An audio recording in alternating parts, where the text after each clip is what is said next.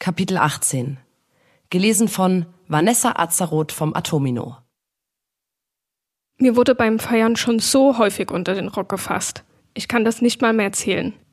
Mit ihren ekligen, verschwitzten, ungewaschenen Händen greifen sie einfach an meine intimste Stelle. Als ob da jemand fragen würde.